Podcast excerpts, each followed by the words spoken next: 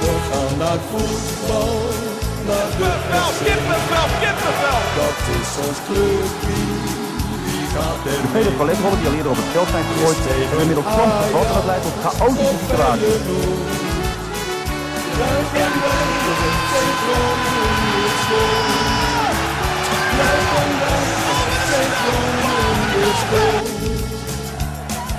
En dan is het eh, Jan van Dijk die de wedstrijd beslist. Ja, fantastisch. Conforminder de podcast, aflevering nummer 6. Mijn naam is Maarten Siepel. Tegenover mij heb ik zitten Thijs Faber. Goeiedag. En we hebben weer een gast kunnen regelen. Hij is eh, journalist van de Dagblad van het Noorden, clubwatcher van de FC. Daarnaast ook nog eh, actief natuurlijk op het gebied van journalistiek bij Donar. En de opvolger van Jan Menninga, William Pomp. Welkom. Ja, dankjewel. William, wij beginnen altijd een beetje met een eh, soort van inkomvraag, een beetje off-topic.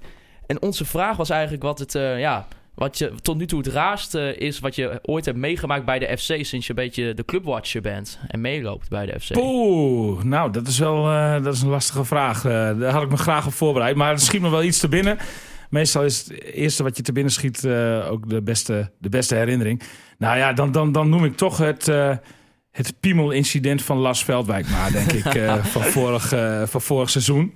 Eh, ik volg FC Groningen natuurlijk nog niet zo heel lang. Hè. Ik heb eh, eh, wel veel in, samen met Jan Menega de laatste jaren gedaan. En sinds Jan dan vorig seizoen met, met pensioen is gegaan, doe ik het zelf en, en alleen.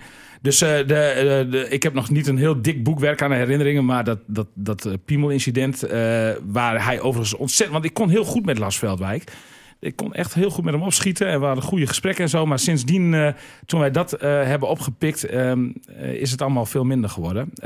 Maar ja, de, even voor de mensen die niet meer weten wat, wat het precies was. Hij zat bij Monica Geuze, zijn vriendin, in de auto. En die zette per ongeluk een filmpje online waarop Lars zei van... nou, kom eens even en de armen maar heen sloeg. Hè, en toen zijn, zijn leuter buiten de broek had hangen. Ehm, nou ja, goed, ja, dat, dat, is, dat vond ik wel een van de vele opmerkelijke incidenten, moet ik zeggen, die de afgelopen twee seizoenen de revue zijn gepasseerd. Ja, nee, dat kan ik me zeker voorstellen. Die is ook wel bij ons blijven hangen. Ja, Tegens moeten, moeten wij even wat rectificaties doen, Thijs. Eh, ja, wij zijn natuurlijk eh, op het gebied van journalistiek ook natuurlijk tegen eh, fake news. Ja, En, en, eh, wij zijn ook mensen, dus wij maken fouten. We beginnen met dat we vorige week de rectificaties zijn vergeten. Dat is de eerste rectificatie. De tweede rectificatie is er dat wij een vriend van de show hebben. Wiens naam wij eigenlijk standaard verkeerd uitspreken. Daar wees hij mij op. Eh, we hebben het over Robert Fischer, moet ik zeggen. Niet Robert, Robert Fischer. Eh, ik, daarbij zei ik twee weken geleden dat er bij Heracles een casino in het stadion was. Dat klopt ook niet. En eh, Niels Span, ook een vriend van de show kunnen we wel zeggen... die wees ons er vorige week op dat ik zei dat Pat de trein van tien over elf nam. Maar dat was tien voor negen. Nou ja, hebben we dat gehad. Is toch ook wel even belangrijk dat we dat toch even rectificeren natuurlijk. Eh, wij willen alleen maar de waarheid hier ja, in wij, deze wij willen hier met een schone lei weer kunnen beginnen vandaag. en, en, en tien voor negen maakt het misschien toch nog weer net iets minder erg dan tien over elf. ja, nou, dat is inderdaad, want ja. Als, als je om tien voor negen al de trein naar huis pakt, nou, dat is op zich natuurlijk een keurige tijd. een christelijk tijdstip. ja, eh. ja, ja. Volgende keer wel even inchecken als het kan met een kaartje. dat zou misschien handig zijn. Ja. Maar eh, dan gaan we terug naar vorige week don of nou, vorige donderdag eerst. Eh, ja, het was een drukke week natuurlijk het in het Hitachi Capital Mobility Stadion. De KNVB-bekerwedstrijd tegen FC Twente. 0-2. Doelpuntenmakers eh Javier Espinoza en eh Peet Bijen. Ja, dat was wel, denk ik, misschien wel het grootste dieptepunt tot nu toe van het seizoen, hè? Zeker de tweede helft. Hè. Dat was echt een, een heel treurig niveau. Waarop je zag dat, dat echt alle zelfvertrouwen eh, in, in het elftal was, was verdwenen. Dat, eh, en, en eigenlijk ook niemand uitgezonderd. Hè? Nee. Dat, eh, ja, van dat niveau ben ik wel ge- geschrokken. Ik denk dat dat over, de, over de dieptepunten dan van... de, sinds, sinds ik FC Groningen volg... dat dat wel echt de slechtste tweede helft was die ik ooit heb gezien, moet ik zeggen. Misschien eh, is dit wel de slechtste helft voetbal die de groene stoeltjes van de nou ja, Euroborg, Noordli Stadion en Hitachi Capital Mobility Stadion ooit heeft moeten aanschouwen. dit Ja. was van een bepaalde treurigheid tegen de nummer 5 van de keukenkampioen divisie. Tuurlijk is het FC Twente, tuurlijk hebben zij een eredivisiewaardig budget, maar dit was een partij triest. Nou, wij, wij, wij zagen het donderdag ook, Thijs. Wij zeiden ook tegen elkaar van... nou, wij zijn toch altijd vrij eh, grote positivo's natuurlijk. Maar ja, toen, toen na die tweede helft, toen zeiden we echt tegen elkaar van... nou, als je zo de rest van het seizoen speelt... dan speel je gewoon volgend seizoen 100% keukenkampioen divisie, hoor. Echt waar. Het was niet om aan. Dus ik- Stonden jullie trouwens ook naast eh, bij de hoofdingang na afloop? Of, eh, Eh, dat is een onderwerp wat we zo meteen uitgebreid gaan Oké, bespreken. oké. Maar ja, daar hebben wij nog wel wat leuke verhalen over, denk ik. Maar la- eerst die wedstrijd, daar wil ik toch nog wel iets op terugkomen. Want eh, waar ik eigenlijk vooral van schrok, is het gewoon... Nou ja, de eerste helft vond ik Groningen niet minder dan Twente. Nee. Ze waren allebei eigenlijk heel slecht. Eh, het was echt op het middenveld, nou ja, breivoetbal. Eh, geen kansen gecreëerd. Weinig verticale passing. Weinig Precies. diepgang. Het was, eh, ja, ik, ik denk dat als ik die donderdagavond bij ons bij eh Vaco op de trainingsvelden ging kijken, dat ik dan betere partijspellen had gezien. eh. Ik, ik had het ook totaal niet verwacht. Want het was natuurlijk bij uitstek een wedstrijd waarop je eindelijk weer eens de weg naar boven in zou kunnen slaan. En, en volgens mij was daar ook alles, alles op gericht. En zat dat ook tussen de oren bij de spelers en de staf.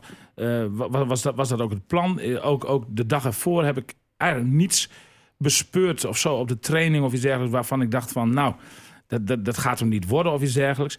Maar nou ja, net wat je zegt, eh, eh, je zag komt en da- da- dat verafschuwt Buis, Danny Buis, de, je, de, de, de paasjes breed, de paasjes terug. En terwijl je met Yannick Pol, en je kunt eh, zeggen wat je wilt, ik, ik, ik ben ook tot nu toe absoluut niet overtuigd van zijn, eh, van zijn kwaliteiten. Maar eh, als je zo'n spits hebt staan, dan zou je toch juist diep moeten spelen. En eh, hem in de diepte zeg maar, benutten. Daar lijkt hij mij nou een uitgesproken type voor. En nu kwam hij in het hele verhaal natuurlijk helemaal niet voor. Het probleem is gewoon dat spelers niet in de positie staan waar je ze wil hebben, waar ze op hun best zijn. Paul moest eigenlijk de hele wedstrijd met Peet Bijen de duels uitvechten. Nou, ik, ik vind Paul is echt slim in de duels, maar hij is eh, te vaak gewoon bezig met weer slim het duel ingaan dan dat ik denk van ja, jongen, je bent drie keer zo snel als die Peet Bijen. Eh, probeer het een keer op die manier. Nou, de middenveld, laten we daar niet over beginnen. Vond ik ook een hele bijzondere opstelling trouwens. Ja, zeker. Ja, En net als tegen AZ weer eigenlijk. Dat je eigenlijk gewoon aan de wedstrijd begint zonder een echte controlerende middenvelder. Ja, Van der Looy speelde dan in plaats van eh Roestic deze Ja. keer. Maar eh, ja, ook die moest door de blessure van Chabot eigenlijk al snel terug. Ehm, Dohan had de meeste verdedigende taken van het hele veld ongeveer. Dat begin ik ook een beetje moe van te worden op een gegeven moment. Ja, en dan hou je niet zo heel veel over aanvallend gezien. Kijk, Brei die werkt heel hard. Maar ook hij is geen dragende speler. En op een of andere manier mis je iets in dat team... wat een beetje onvoorspelbaarheid in zich heeft. Beetje explosiviteit, iets wat een speler uit kan spelen. Eh, het, het begint toch wel gauw van... nou ja, we, we komen er met Pasen niet doorheen. Nou, dan maar die lange bal op Pol. Nou, gaat weer terug naar de keeper van Twente... En dan eh, weer organiseren. Nou, het is natuurlijk ook heel lullig dat, eh, dat die goal eigenlijk net vlak voor de rust valt. Want ja, het is wat Django Warme dan na afloop ook zei. Van ja, dat, dat was zo'n bizar enorme klap gewoon. Zeker in de situatie waarin je nu zit, dan kan je dat niet gebruiken. En nou ja, we zagen het in de tweede helft gewoon. De, die jongens waren compleet gewoon verslagen. Het was Ja. gewoon... Ik heb, ik heb ook geen seconde meer gehad in die tweede helft dat ik denk van nou, we gaan er nog, we Dit gaan er nog wel even overheen. Nou, Nee, ik zei een, een nee. penalty, een eigen doelpunt. Dat is de enige manier waarop dit rechtgetrokken had kunnen worden. En eh, ja, die goal valt natuurlijk gewoon door een gigantische fout van handwerker. Die, Zo. zoals hij wel vaker doet tot nu toe, dat hij zich gewoon helemaal vastloopt in een tegenstander. Ja. Eh, ja, ik, ik, ik weet het niet. Ik eh, ben echt geschrokken. Ik blijf er toch bij. eh, en, en, en dat is, sommige mensen kunnen het woord ervaring en routine en zo. En dat dat gemist wordt, kunnen ze niet meer horen. Maar dat, dat is in mijn ogen toch echt een van de allergrootste problemen van dit elftal. Ook tegen FC Twente, als je dan 1-0 achterkomt. Inderdaad, op een heel lullig moment. En dat kan allemaal gebeuren. Het hoort allemaal bij voetbal.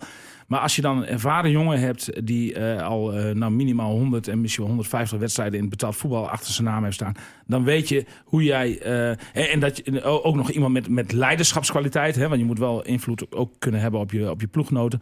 Dan weet je hoe, hoe, jij op bepaalde knoppen moet drukken binnen zo'n elftal om, om, de, om het tij weer te keren. En eh, dat, dat blijft, ja, dat vind ik toch verwijtbaar aan Ron Jans.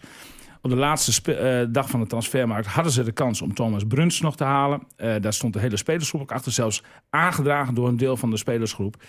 Het geld was er eh, na het vertrek van Drost en van eh, Van, van Weert. En eh, ja, hij heeft het willens en wetens niet gedaan eh, om eh, zeg maar niet de, de talenten Reis, Van der Looy, Roestic eh, voor, de voeten, voor de voeten te lopen, zeg maar. Om die ontwikkeling niet in de weg te staan. Maar ik denk dat dat toch een, een, een catastrofale fout is geweest. Nou, ik, eh, ik, ik heb hier een aantal keer gezegd, oud genoeg, eh, of goed, ja, oud, goed genoeg is oud genoeg. Zo.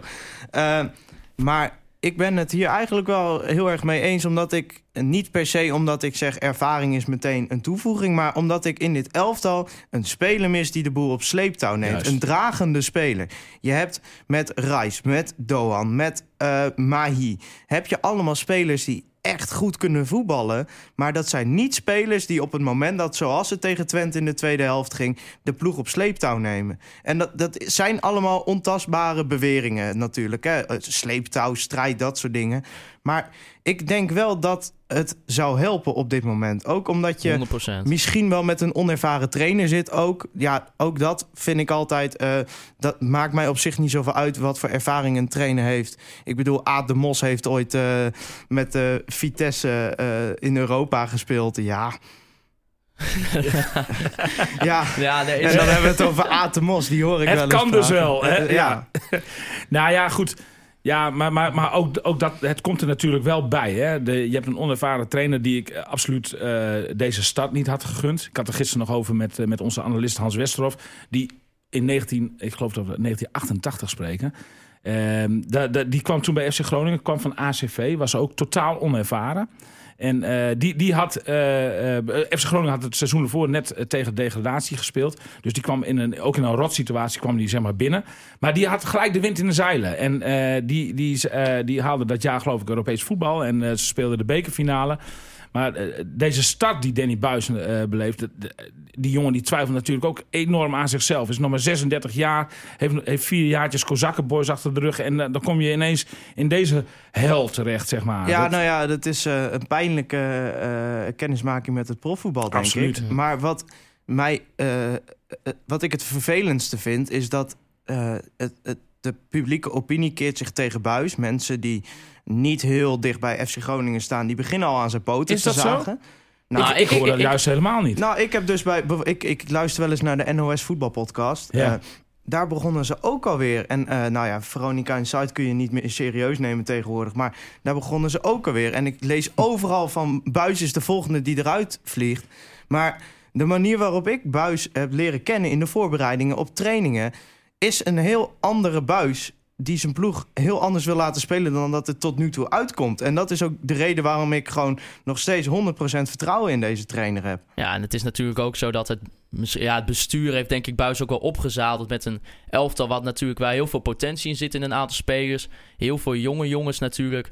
Maar ja, inderdaad, je mist die dragende speler. En dan is het zo moeilijk voor Nou- Buis om, daarmee, om met dit Ja. team... Hij, hij te zegt, spelen. vol- volgens mij mag hij het inmiddels niet meer, eh, niet meer zeggen van eh, de, de perschef Richard van Elzakker. Maar hij heeft het in, in bijna elke voorbeschouwing en nabeschouwing heeft hij het over de, de, de on- nou, niet onvolwassenheid, dat is niet het juiste woord. Maar de, in ieder geval de jongheid van zijn ploeg, zeg maar. Ja. En, en ja, dat, dat, dat, dat is natuurlijk. Volgens mij zijn hem op dat gebied ook eh, andere, andere eh, opties in het vooruitzicht gesteld.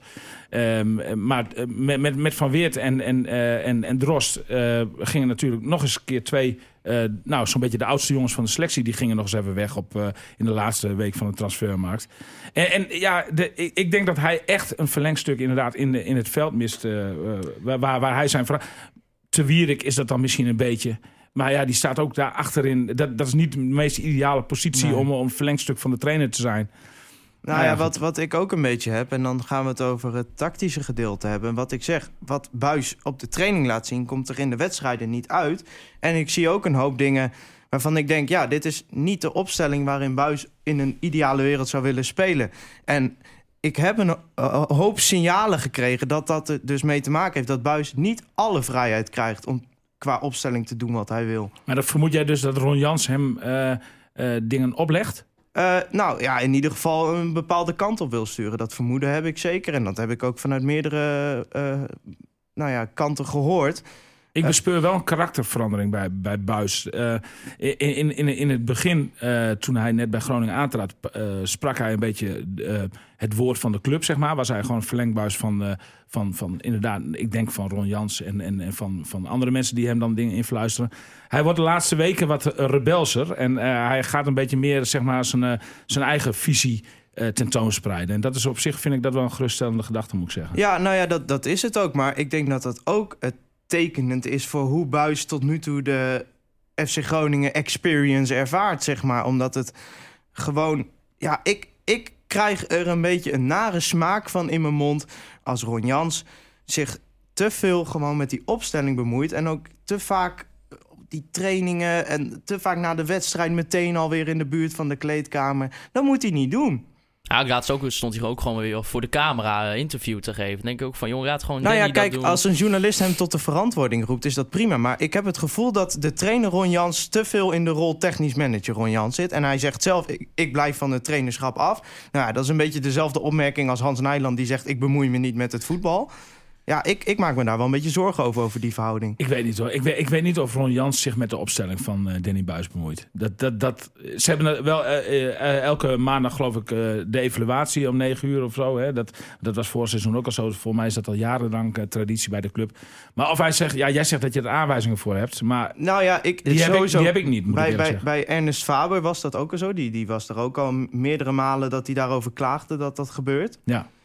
En ik heb een beetje het gevoel dat bij Danny Buis hetzelfde gebeurt. Maar in Danny Buis' karakter ligt denk ik niet om daaraan toe te geven. Dus Nou, zeker niet als het zo slecht gaat. nee, maar eh, Dan gaat hij, dan, Danny Buis is een overlever. Dat is echt een straatvechter. De, de, de, de, op het moment dat, dat, dat, dat de club onderaan staat en eh, eh, het, het loopt niet goed, dan, dan, dan, dat bedoel ik dus ook net, dat merk ik een beetje aan hem. Dan gaat hij meer zijn eigen, zijn eigen weg kiezen, zeg maar. En ik denk dat hij daar op dit moment mee bezig is. nou, laat hem dat vooral doen. Geef hem die ruimte ook. Want ja, ik maak me daar gewoon zorgen over, over die verhouding. En eh, omdat het bij Faber ook al zo was. En Ron Jans die dan zegt, nou, we moeten op de voet van Faber... de laatste vijf wedstrijden verder gaan. Terwijl Buis veel opportuner wil spelen. Ja. En, maar dat, dat, mag, nou, dat mag hij natuurlijk. Ik bedoel, uiteindelijk gaat Buis altijd over de opstelling. Maar ik heb een beetje het gevoel dat hij niet 100% vrij daarin is. Dat Nee. is het gevoel wat ik krijg. Nee, nou, dat zou best kunnen. Eigenlijk die wedstrijd tegen FC Utrecht van, eh, van afgelopen zondag, van gisteren. eh, dat, dat was daar wel een voorbeeld van.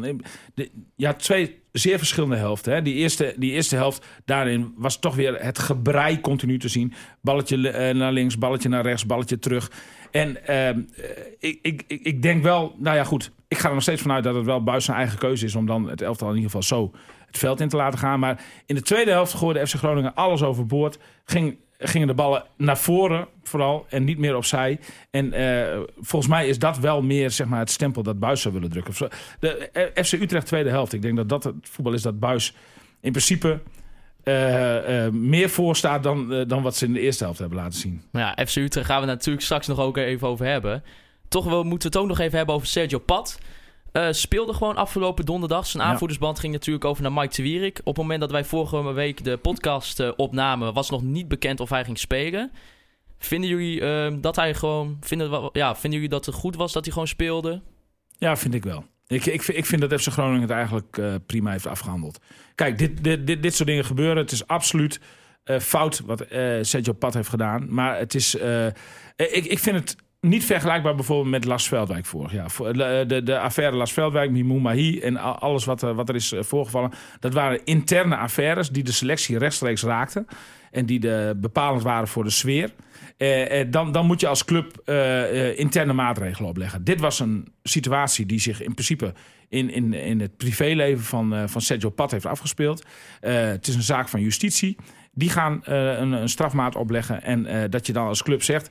en natuurlijk begrijp ik wel dat FC Groningen eigenlijk ook niet zonder Sergio Pat kan op dit moment. Dus het is in die zin.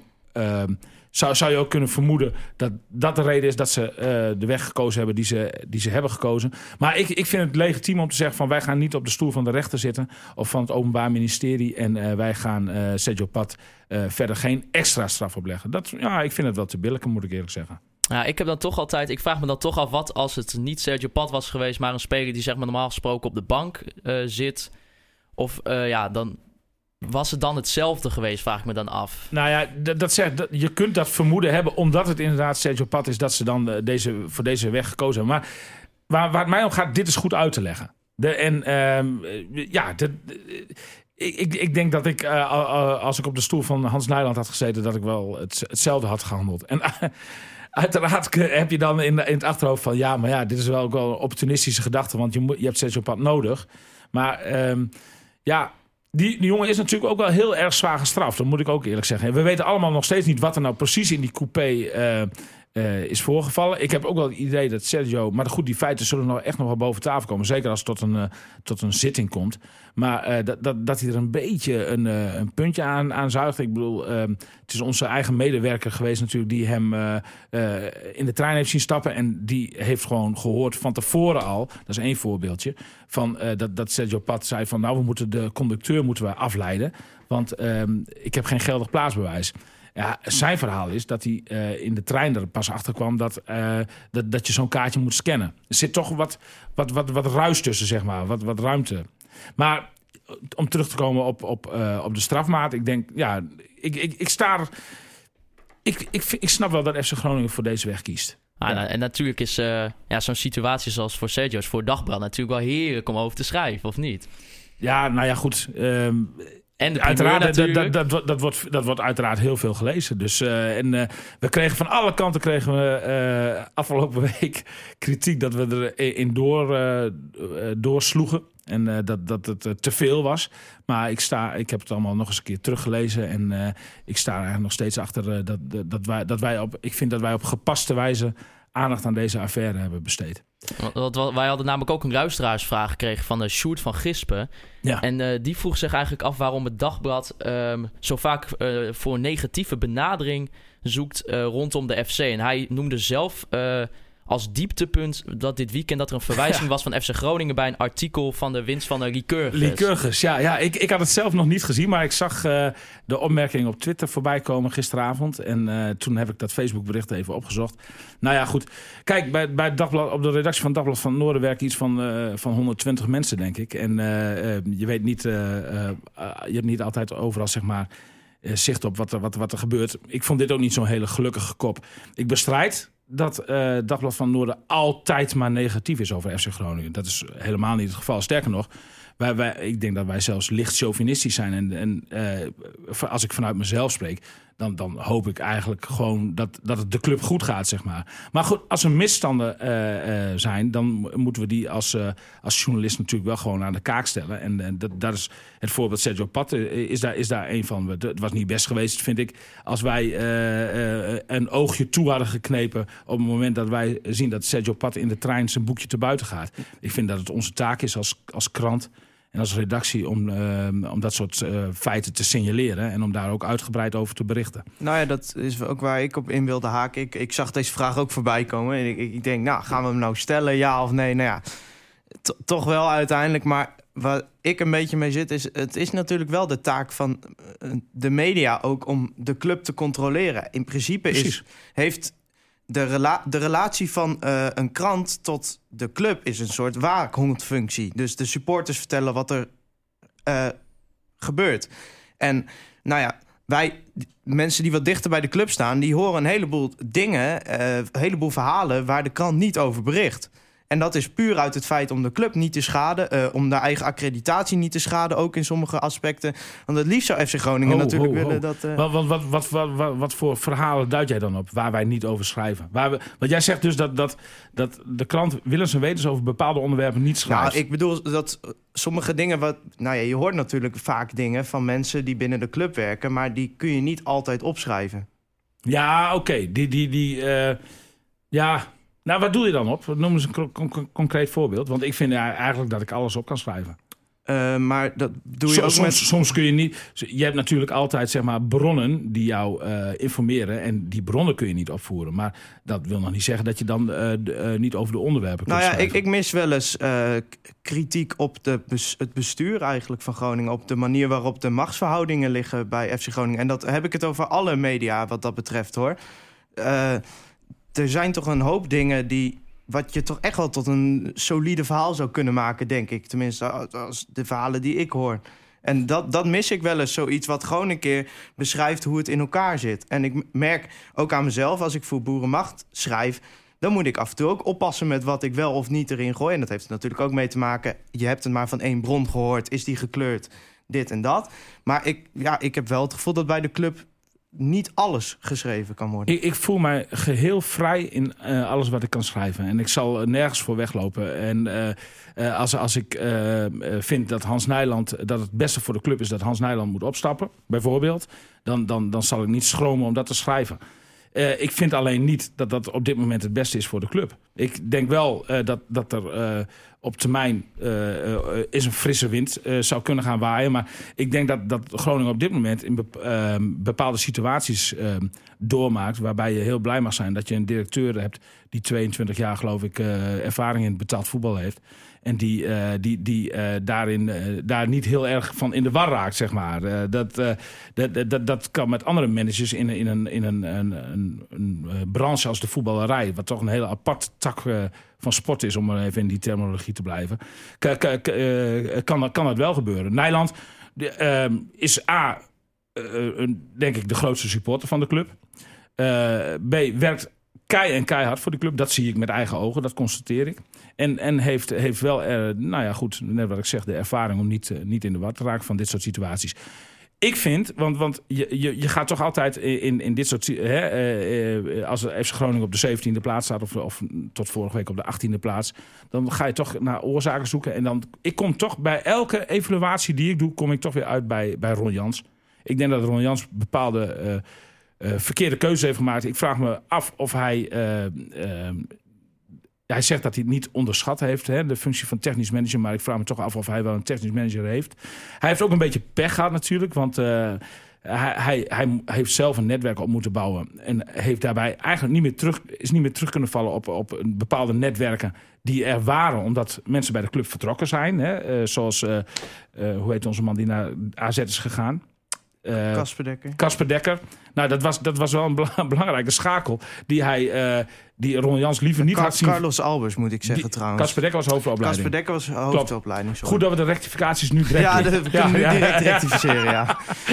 Carlos Albers. Maar de, de- die, had Groningen natuurlijk liever niet zien vertrekken. Maar die is wel vertrokken. En die heeft zijn hele netwerk meegenomen. Op een heel lullig moment ook nog eens een keer. Vlak, eh, vlak voor de zomer, geloof ik. Hè? Wat was het? Mei, juni of zo? Ja, nou ja een beetje de, de vertrekzomer, eh, zeg maar, met eh, Casper Dekker, Gerard Kemkers en eh, zo Carlos Albers. Ja. Maar, Maar, maar ja, ik wil nog één ding toevoegen. ja. Want, want, want jij zegt van, eh, dat, dat wij niet eh, dat- dat, we bepaalde onderwerpen mijden. Ik heb met Ron Jans eh, in onze voetbalbijlage een interview gemaakt. Daarin heb ik hem alle, alle dingen voorgelegd die, die, die zeg maar op dat moment speelden. Van, hoe kan het dat je ruzie hebt gekregen met Gerard Kemkers? Nou, dan zegt hij van, ja, dat was eigenlijk daarvoor al ontstaan. Ik, ik heb een beetje het gevoel dat ik daar in die situatie ben beland. Hoe kan het dat je eh, ruzie hebt gekregen met Ennis Faber? Nou, eh, verschil van inzichten over hoe te spelen. En, eh, de, hij, hij heeft overal... Het zijn allemaal gewoon wel onderwerpen die wel aan bod komen in mijn ogen. Ja, nee, dat, dat, dat, dat bedoel ik ook niet te zeggen. Maar ik, jij zegt Ron Jans is veel te verwijten. Het komt veel terug op Ron Jans Ja. eigenlijk. Maar wie heeft Ron Jans aangesteld? Ja, uiteraard. Daar begint het mee. En ik vind ehm, dat die, i- eigenlijk die aanstelling... Ik weet nog precies dat de, de dag van de presentatie... en we kwamen daar de, de ABN AMRO Business Corner binnen... zoals het toen nog heette. En eh, daar zat Ron Jans. En ehm, ik, ik, ik, weet nog dat ik in ieder geval eh, het een heel goede keuze vond. En eh, ik herinner me ook dat... eh, ik denk, nou... 80% van de FC Groningen volgens het ook een goede keuze vond. Er was ook een groep die eh, had zijn vraagtekens. Nou, die krijgen misschien met terugwerkende kracht wel gelijk. Ik heb het ook niet altijd goed. Maar ehm, ik, ik vond het destijds gewoon een, een prima keuze van de, van, van de directeur van de clubleiding om Ron Jansen aan te stellen in die functie. Maar eh, de, de- Ik, ik had ook, ja, nog even hoor. Ja, ja. Ik, ik, ik had ook niet verwacht, want, dat, dat, dat bespeur ik nu wel een beetje. Ik, we- ik ken Ron Jansen als een man met een, een eigen mening. Die, die mening absoluut niet bang is om die mening onder stoelen of banken te steken. En, en ehm, in die zin had ik niet het gevoel dat eh, Hans Nijland zeg maar, ehm, weer een ja-knikker om zich heen verzamelde. Wat vaak het verwijt is hè, aan zijn adres. En eh, ja, goed, ik, ik, ik moet zeggen, voor zover ik dat nu in kan schatten, valt me dat nou misschien niet helemaal mee, zeg maar. Ik denk dat toch... eh, maar is dat niet ook door het karakter en door de manier waarop Hans Nijland deze club bestuurt... dat dat zo geworden is misschien? Met hoe... Ja, want wat, ik, ik, ik heb een aantal vragen bij die aanstelling. Is waarom is er niemand die Ron Jans controleert met een eh, voetbalachtergrond? Want de directie is momenteel Robert Klaver, Hans Nijland. Twee mensen met een commerciële achtergrond. Ja. Daar mis ik iemand naast met een voetbalachtergrond... of in ieder geval een sportachtergrond. Nou, Kemkers was daar de ideale man voor geweest, Ja. denk ik. Dat, dat was voor mij het ideaalbeeld Nou, geweest. maar wat is de voetbalachtergrond van Gerrit Kemkers dan? Nou, in ieder geval de sportachtergrond. Ja, oké. Er moet iemand zijn die Ron Jans controleert, vind ik. Ja. Het- want, kijk, eh, eh, Hans Nijland wordt gecontroleerd door de Raad van Commissarissen die hij zelf heeft aangesteld. En Ron Jans wordt gecontroleerd, ja, in principe door de directie, door Hans Nijland. Maar Hans Nijland zegt altijd, ik bemoei me niet met voetbalzaken. Ja, ja, ja, ja. Vind jij, zou, zou Ron Jans dan zelf een goede voetbaldirecteur zijn en dat er een technisch manager onder komt hangen? Eh, dat weet ik niet. Dat, dat weet ik niet of dat precies zou kunnen. Ik denk de manier waarop eh, Ron Jans zich veel nog met het technisch beleid bemoeit... tenminste van de signalen wat ik gekregen heb van Ernest Faber eh, onder andere... Ja. niet van Ernest zelf, maar... eh, dan denk ik dat het misschien, stel hij zou er helemaal boven staan... dat hij dan zich nog steeds ging bemoeien met de technisch manager. En dat is misschien als controlerende eh, macht... is dat helemaal niet zo gek. Wat, eh, we moeten het natuurlijk ook even over hebben. De rellen bij het stadion na de afloop van FC Twente. Plus de reactie van eh, Ron Jans. Voor de mensen die niet helemaal hebben meegekregen. Er waren ja, relletjes bij de hoofdingang. Mensen eh, schreeuwen Nijland rot op, Nijland rot op. Nou ja, de reactie van Nijland was eh, van ja, dat hij, eh, nou, dat natuurlijk ook eh, de, de situatie dat hij daar enorm veel zorgen over heeft. Maar ja, kop de veur en we gaan maar weer. Ja, de typisch Hans Nijland antwoord wat Ja. dat betreft. ja, precies. Ja, het, was, het was wel even een enge situatie daar bij het stadion met die politiepaarden hoor. Nou ja, ik, ik eh, me- in mijn, mijn journalistieke instinct stuurde mij direct op die ophoping af. Want ik kwam de ingang uitlopen. Maar ja, de manier waarop de politie ingreep kun je ook nog vraagtekens bij zetten. Omdat je, je hebt daar dat gebouw van het Alpha College. Ja. En er waren ook gewoon een boel kinderen, vrouwen, eh, eh, jonge gasten. Die liepen gewoon weg. En op een gegeven moment begon de politie te pushen. En die werden, ik liep daar tussen. Die werden gewoon tegen dat gebouw aangeduwd. Ja. En de trappen natuurlijk. Ah, Die, die ook trappen hebt, eh, die zijn al meter. levensgevaarlijk. En Ja, dat is- klopt. ik, ik vond het, nou ja, we- weet je, kijk, we gaan hier niet de politiepodcast zitten maken. Maar ik, ik vond dat ingrijpen niet handig. Ik vond, eh, nou ja, in principe ben ik niet tegen mensen tot de verantwoording roepen. Ik ben wel natuurlijk keur ik alle vormen van geweld en vandalisme af. Maar ik vind het in principe eh, wel een. Ja, het, ik heb liever dit onder supporters dan supporters die er gewoon met de pet naar gooien en denken van, nou ja, we degraderen maar en bekijk het maar. Dan heb ik echt liever dit. Vind je het niet een beetje primitief om zo, eh, zeg maar, met z'n allen... Ja, tuurlijk. Ja. Tuurlijk is het Ja. primitief. Maar je, ik vind dat je best de eh, groep of de, de bestuur tot verantwoording mag roepen. En dat, ja, dat kan niet altijd op een lieve manier. Dat, want ik, die gesprekken, ik bedoel, dit is niet alsof Maar- het dit jaar is, hè? Alleen. Nee, tuurlijk. Nee, nee, nee. En ik begrijp de frustratie ook wel bij de achterban. Alleen je moet, je, ja, je, je, ik, twee dingen. Je, je, je kunt het ook doen met een spandoek, zoals eh, tegen Utrecht dat spandoek wat er hing eh, voor, eh, voor de trainerstaf en, en, en de spelersgroep. Met wij staan achter jullie. Nou, dat, dat, is ook een heel mooi signaal wat je kunt geven, wat ook heel breed opgepikt wordt. Dus je hoeft niet per se met z'n allen voor die deur te gaan schreeuwen. En ehm, eh, je, je zegt van het, is, het is een gevolg van een aantal jaren, inderdaad, waarop het al minder draait. Alleen je- dan moet je ook toch niet de ogen sluiten voor ehm, dat, dat, dat, dat ja, die, de, de hele wereld om FC Groningen heen is ook veranderd. Hè? Het, het, is, Ja, maar dat Je- is het probleem dat? Groningen niet mee verandert. Dat is het probleem. En daarom denk ik ook dat op termijn, in ieder geval aan het einde van het seizoen, het beste is als het gewoon de bezem ja, maar Groningen probeert toch wel mee te veranderen. Ik bedoel, ze, ze hebben een heel duidelijke beleidskeuze gemaakt door eh, eh, eigen talent op te willen leiden. En, en, eh, Ja, maar dan, dan hebben we het over de situatie op Corpus. Maar zodra het over het eerste elftal gaat, bemerk ik te veel conservatisme binnen de club. Op Corpus, ik zeg altijd, de, de, de club is eigenlijk verdeeld in een conservatieve kant en een progressieve kant. De progressieve kant zit op Corpus en de conservatieve kant, die gaan over het eerste elftal. En een deel van de progressieve kant eh, v- is er misschien ook wel uitgeflikkerd op een gegeven moment. En dan Ja, nou ja, kijk, een, dat eh, is natuurlijk... eh, we hebben het met Wim Masker gehad over eh, Casper Dekker... dat dat wat genuanceerder ligt dan Ja. alleen... eh, eh, nou, eh, ze konden het niet met elkaar vinden, ze ging eruit. Dus dat, is niet, dat schrijf ik ook niet per se toe aan eh, de manier waarop Hans Nijland deze club eh, bestuurt. Dus, Nee. Maar ik vind Gerard Kempkes baart me wel zorgen... de manier waarop die is vertrokken. Ja, goed. Ja, nou ja, dat, ja dat, daar, vind ik ook dingen van natuurlijk. Eh, kijk, waar, waar, ja, FC Groningen heeft op een gegeven moment wel inderdaad de keuze gemaakt eh, voor, ehm, Nou, niet, niet, niet, niet het ouderwetse voetbal en, en niets veranderen, denk ik. Maar eh, zo extreem als eh Gerard Kemkes, zeg maar, eh, ehm, FC Groningen over vijf jaar, ik noem maar een termijn voor zich zag. Daar, daar wilden ze inderdaad niet in mee. En ehm, ja, ik, ik, ik ken Gerard Kemkes natuurlijk ook. En, en eh, ja, zijn ideeën. eh, je kunt niet de schaatswereld eh, op de voetbalwereld leggen, zeg maar. Dat, dat, dat is echt een heel ander type wereld. Gerard Kemkes, een klein voorbeeldje. Eh Gerard Kemkes wilde bijvoorbeeld dat als ze ehm, met het vliegtuig gingen, dat alle spelers een flesje water in de hand hadden. Want in, in, in, het, in het vliegtuig, dat, dat, dat zou beter zijn voor het herstel van een, van een, een vlieg, een, hoe heet het, een, vluchtje van, van een uur of anderhalf uur. Ehm, ja, en dat zijn, dat zijn allemaal hele kleine details, allemaal hele kleine knopjes waar hij aan wilde draaien. Ik, ik, ik wil zeggen, ik vond Gerard Kemkes vrij extreem, zeg maar. En ja, ik, maar dat, dat is ook wel zo. Maar het was wel een man die ook durfde kritisch te zijn op de voetbalorganisatie FC Groningen. En dat mis ik momenteel. Ja, nee, 100%. Dan gaan we nog even... nou, en, en waar Oh, hij, nog even Ja, Kemkes tuurlijk, 100%. Waar, waar, waar hij natuurlijk wel gelijk in had, eh, is. eh, eh, maar dat, dat, dat vind ik ook wel een beetje een ergernis. Dat, dat het drankgebruik van Sergio Pat na een wedstrijd is niet, is niet goed te praten, natuurlijk. Nee, dat kan Eh, niet. Nee, dat kan Nee. niet. Nee, nee. En, en hij geeft zelf ook toe van, nou, ik had een paar, paar gin tonics op en zo. Nou, dat, dat, dat, dat hoort niet echt bij een, een topsportcultuur. Maar het voert mij te ver. En dat hoor ik dan ook allerlei mensen zeggen vorige week. Van, het is helemaal mis met het topsportklimaat bij FC Groningen. Nou, het betreft hier één speler die eh, eh, nou, eh, be- behoorlijk eh, wat alcohol nuttigt. In ieder geval na een wedstrijd. En misschien ook nog wel daarbuiten. Maar de, voor eh 95% van, van de selectie van FC Groningen geldt dat gewoon niet. Weet je? Tom van der Looy, Ludovic Reis, Roestic.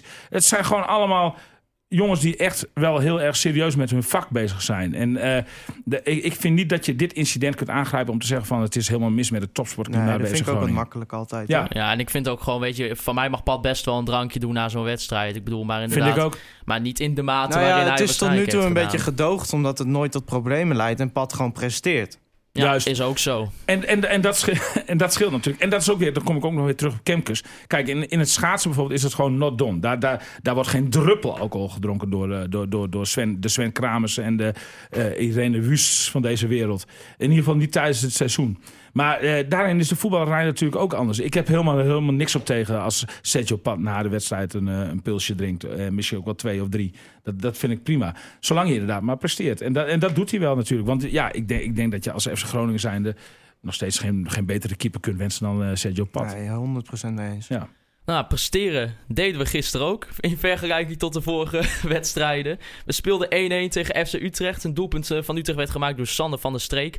Lekkere actie van eh, Girano Kerk trouwens. Ik had het al Ja, van tevoren ja. tegen jou gezegd, Thijs. Want die gaat ons waarschijnlijk wel weer eh, moeilijkheden Wat vonden bezorgen. jullie van Chabot daarbij, bij die actie van Kerk? Nou, ik Die vond werd- het heel raar, want die had daarvoor had hij echt een fenomenale tackle, Tackle gemaakt. Ja. 100%. Ja, zeker. Du- dus, nou, dat komt, maar d- dat deed hij gelijk weer teniet. Door, door de, de, de, nou, de hele lichtzinnige manier waarop hij daarna werd weggezet door Kerk natuurlijk. Waar die 1-0 uit, eh, uit voortkwam van FC Utrecht. Nou, Ja, Ja. En, en laten we ook heel eerlijk zijn. We begonnen die eerste helft. Nou, volgens mij was het vier, vijf minuten had FC Utrecht al twee levensgrote kansen gehad. En toen zei ik ook, eh, ik zit samen met Thijs altijd van, nou, dit gaat weer helemaal fout. Want er was, er was op zo'n sprintmoment toen Mike te Wierik eh, nog die laatste tackle deed. Nou, nee, die- dat was Chabot met die Oh, tackle. Daar nou, had op- ik het net op over. het moment dat... Ja, dat was een Oh, geweldige tackle dat was een fenomenale Ja, ja, op tackle. En ook weer fijn dat we dan Bas Nijhuis als scheidsrechter hebben. Die dat Mannelijk voetbal, ja precies. Maar ja, als die spits natuurlijk net wat sneller was geweest... Ja, dan hadden ja. we gewoon al gelijk Nou, na en- twee minuten 1 achter gestaan. Eh, de eerste helft was dramatisch. Echt waar. Dat was, dat was weer dat wij elkaar aankeken van... Zullen we gewoon weer terug naar de Waterloobar? Want dit is echt... eh, Nou ja, tweede helft komt Groningen echt goed uit de kleedkamer. En de twee wissels... Waar tot nu toe erg veel kritiek is op geweest. Dat is gewoon Antuna en Freriks. Die gewoon een prima invalbeurt hebben. Nou, Ja.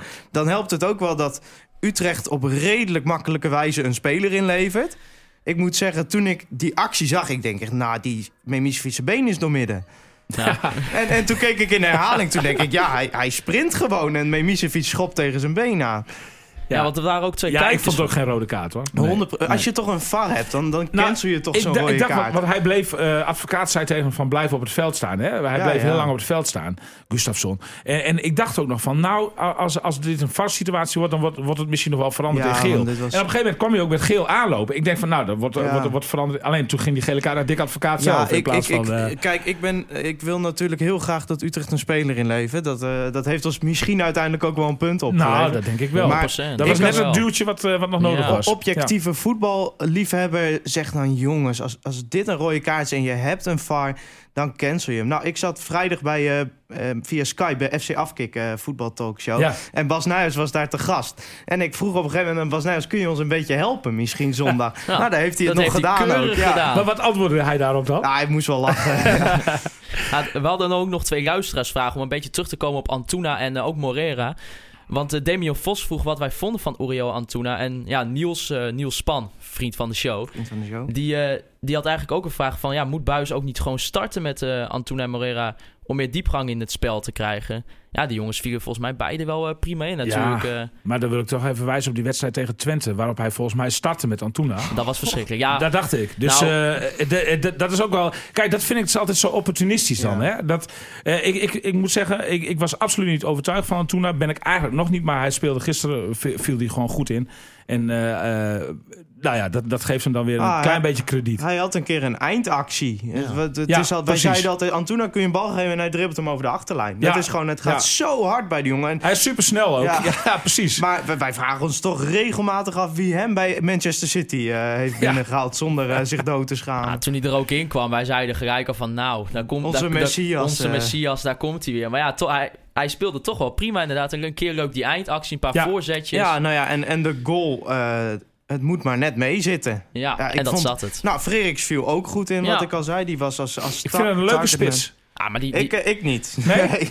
Waarom niet? Ah, omdat hij niet kan schieten, niet kan pasen en eigenlijk ook niet kan koppen. Ik heb hem in de voorbereiding een paar keer eh, in, in zien vallen of, of een paar minuten zien maken. En toen dacht ik van, nou, die heeft wel wat. Maar- ik, ik heb nog onvoldoende gezien om daar een eindoordeel over te vellen. Maar ja, Matthijs moet hem niet gewoon een keer een kans geven. Ik bedoel, met Paul is het tot nu toe ook nog drie keer Ja, niks. nou erger dan Pol kan het misschien wel niet. Eh, bedoel, ja maar mij moet je beter gebruiken. Ja, dat is het. Ja. Maar misschien, je zou een keer kunnen proberen gewoon Frederiks als aanspeelpunt. En dan kan Pol wat meer diepgang in zijn spel. Zet je, nou, wat mij part Morera ernaast, die ook leuk inviel. Ja. Vraag ik me nog steeds af of die ook een hele wedstrijd dit kan denk het nog niet. Volgens Nee. Danny Buis in ieder geval nog niet. Nee, nee, maar dat is ook goed dat die jongen voorzichtig wordt gebracht. En hartstikke mooi dat hij zijn eerste doelpunt maakte. ging helemaal nou, los. je zag de ontlading bij hem ook. Nou, dat, dat soort dingen zijn Gewoon een leuke gozer ook trouwens. Ja, echt geloof ja, ik. absoluut. Die, eh, die, die, die kun je ook voor de groep zeg maar heel goed, heel goed bij Ja, hebben. nee, en, maar ik, en een jongen die ook voor zichzelf alles eruit wil halen. En als je, als je gaat zeggen van nou, hij heeft nu een jaar contract, maar zo'n speler is altijd leuk om erbij te hebben. Een Ja. keer, als, als je dan op een 1-0 voorsprong komt en de tegenstander gaat meer aanvallen, kun je met zijn snelheid. Want hij, hij is misschien nog wel sneller dan Antuna. Ja. Hij is echt waanzinnig snel. Ja, en het is natuurlijk een jongen die zich echt wil bewijzen Oh ja, natuurlijk. en ik wilde nog één ding toevoegen. Ik zie dat de tijd een beetje afloopt, maar Doan in de spits lijkt me eh, on- ongetwijfeld de beste optie momenteel. Nou ja, hij, hij, wat je in de eerste helft gisteren eh, zag tegen Utrecht... was dat Doan eh, zo'n beetje rechtsback liep te Ja. spelen. In plaats van... De, de, en en dan, dan kan hij natuurlijk als een... Je moet die jongen juist benutten in zijn kracht. Creativiteit, acties en, en, en eh, doelgericht. En de- daar, dat kwam in de spits veel beter uit de Ja, verf nee, maar dan, dat eh, vond ik dan tegen de AZ helft. ook al. Ik, ik vind het eh, ook omdat hij gewoon. Het is zo'n kleine jongen, maar hij, elke bal in de 16 houdt hij vast. Ja. Ik, eh, Timo Letchert eh, wist niet wat hem overkwam eigenlijk. Het is een garantie voor gevaarlijke momenten. Ja, Ja. eh, dus in die zin helemaal mee eens. en dat la- heeft laat hem maar staan. Ja, het, is ook zo, Nee, precies. het is ook zo triest dat zo'n jongen dan weer helemaal terug moet. Want wij hadden een jochie van elf voor ons staan. En die zei van, waarom speelt er al eh, Doan rechtsback? Ja, Gewoon, ik die dacht meteen, die moet, die moet hier vandaag in de Nee. podcast zitten. Die heeft te kijken. Ja, lijkt Ja. mij gewoon een uitstekende optie hoor, om zo te spelen, toch? Ja, Ja. voorbeschouwing. We, we- de, de tijd loopt echt... eh, Voorbeschouwing voor ADO. Ja. ADO Den Haag, ja, we mogen zaterdag weer. ADO Den Haag staat tiende momenteel in de eredivisie. Nou, gewoon prima positie volgens mij voor zo'n club. Ja, ik, ik heb maar... Ik wil gewoon toch even een bericht naar Zeefuik. Ehm, hij, hij mag er volgens mij weer bij zijn. Pak alsjeblieft die El Kayati schop hem door midden. Abde Nasser El Ghayati heet hij. Echt zeven wedstrijden, Kijk zeven nou uit, goals. jongens. Kijk nou uit. Het is al zo'n katerpakker. En eh, ja, als je daar eh, met tien man verder... Ik bedoel, de gevolgen kunnen desastreus zijn natuurlijk. Ja, nou... Ja, tegen Maar- AZ waren we met 10 man wel beter. Ja, nou, Ja. Dus misschien zou dat wel Ja, ik, helpen. ik ga er met nul verwachting in. Het is een uitwedstrijd, dat is bij FC Groningen altijd de vraag. En eh, Ja. nou ja, het zou, het zou leuk zijn als we een puntje kunnen pakken. Eh lopen we er weer eentje uit op NAC waarschijnlijk. Dus, eh, Oh, heerlijk zou dat zijn. Maar ja, ADO, de laatste wedstrijd die ze wonnen, was toch 1 september. eh, twee, eh, ze wonnen met 4-2 uit. Bij Excelsior, nou ja, de, de- speelde dit weekend 1-1 tegen Herenveen uit. Nou ja, Rosmalen schakelde ze nog wel uit in de KNVB-beker met 6-0. Ah, het, is, het is wel een stugge ploeg hoor. Als je daar tegen op voorsprong komt, nou, dat weet je. is, eh, tegen Vitesse kwamen ze ook terug tot 1-1 tegen Herenveen. Vond ik knal. Ik vind Herenveen dit seizoen misschien wel net zo slecht als wij, maar die pakken iets meer punten. Ja. Ja. Omdat ze ook iets meer, iets meer kwaliteit hebben, denk ik. Eh, ja, misschien wel. Maar ook dat vind ik echt een hele matige ploeg Ja, eigenlijk. dat is ook zo. Maar- Ja, maar er zit individueel nog net wat spelers. de, de focus eh, ligt wel heel erg eh, bij Groningen op het moment met hoe slecht het gaat. Maar als je naar Herenveen kijkt, nou, laten we Utrecht vooral niet vergeten trouwens. Ja, Er staan ook gewoon maar één maar die plekje staan, boven de die staan denk ik meer dan terecht zo laag. Hoor. Want die hebben een geweldige selectie wat dat betreft op papier. Maar ja, ik, ik, ik vind het wel sneu. Ik vind Utrecht altijd wel een leuke ploeg. Een Ja. leuke club. Ja, ja, eens. Ja, ik ben heel benieuwd eh, of advocaat de boel daar nog aan de praat krijgt. Ja, ook een rare keuze. Maar goed, eh, eh, Red White Podcast eh, is daarvoor. Ga maar luisteren. Ja, want we, ons aankomend programma, nou ja, we gaan de zondag naar, of zaterdag naar ADO. En ja, dan krijgen we Heracles uit. Maar volgens mij met een interlandperiode daar nog tussen. Klopt. En dan, en dan PSV thuis, toch? Ja. Ja, Ja.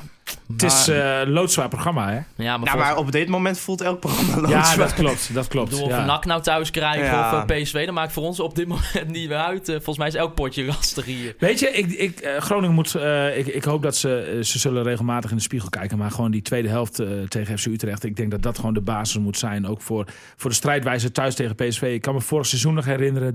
3-3. Dat ging ook gepaard met heel veel strijd. Eh mouwen stropen. Het klinkt allemaal wel heel makkelijk. eh, eh, het, het klinkt misschien een beetje. Maar dit PSV, jongens, Ja, tuurlijk. dat is een partij goed. Ze verbaast Ja. me toch weer elk jaar. Ik denk elk jaar bij PSV van, nou, Ja, het zal, het zal wel niet lukken, maar het is... echt Ik krankzinnig zie ze, ik zie hoe ze gewoon niet verliezen. gaat. Hoe- Ik zie ze gewoon niet verliezen. Ik, ik, ik kan me niet voorstellen dat die van ons gaan verliezen. Dan wel gelijk. Ik, ik, nou, ik, ik zeg nog altijd bij dat soort wedstrijden: tel eraan mee. Uiteindelijk wordt het 0-1, 0-2. Maar nee, ik heb daar weinig vertrouwen in. Dan wil ik, eh, wij doen ook altijd even een voorspelrondje natuurlijk. Ja. Thijs, eerst, eh, wat denk jij? Zaterdag Ado 0-0. 0-0. Ik was eh, vanochtend bij RTV Noord. En dan moet ik toch maar consequent zijn. Daar zei ik 1-1. Dus ik zeg hier ook eh, 1-1. Ja, ik, ik ik verwacht er... ja, ik, we gaan er geen overwinning halen. Ik bedoel, zo realistisch ben ik dan ook wel weer. Ik ga dan toch ook voor een gelijk spelletje, wat de stand dan ook is. Wim, dan wil ik jou eens... Of William natuurlijk. Wim. Masker, jongen. Zijn ze, wat zijn ze soms moeilijk uit? Ik lijk wel heel erg veel op hem, hè? ja, bizar, bizar.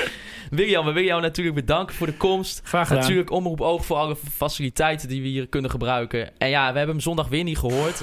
Matthias, het wordt tijd hoor. Het, Het wordt de ja. hoogste tijd. Nou, wij, wij, blijven, wij blijven ermee doorgaan. Ja. Hoor. Wij, wij willen, we gaan naar voetbal na de FC horen van Free Westerhof.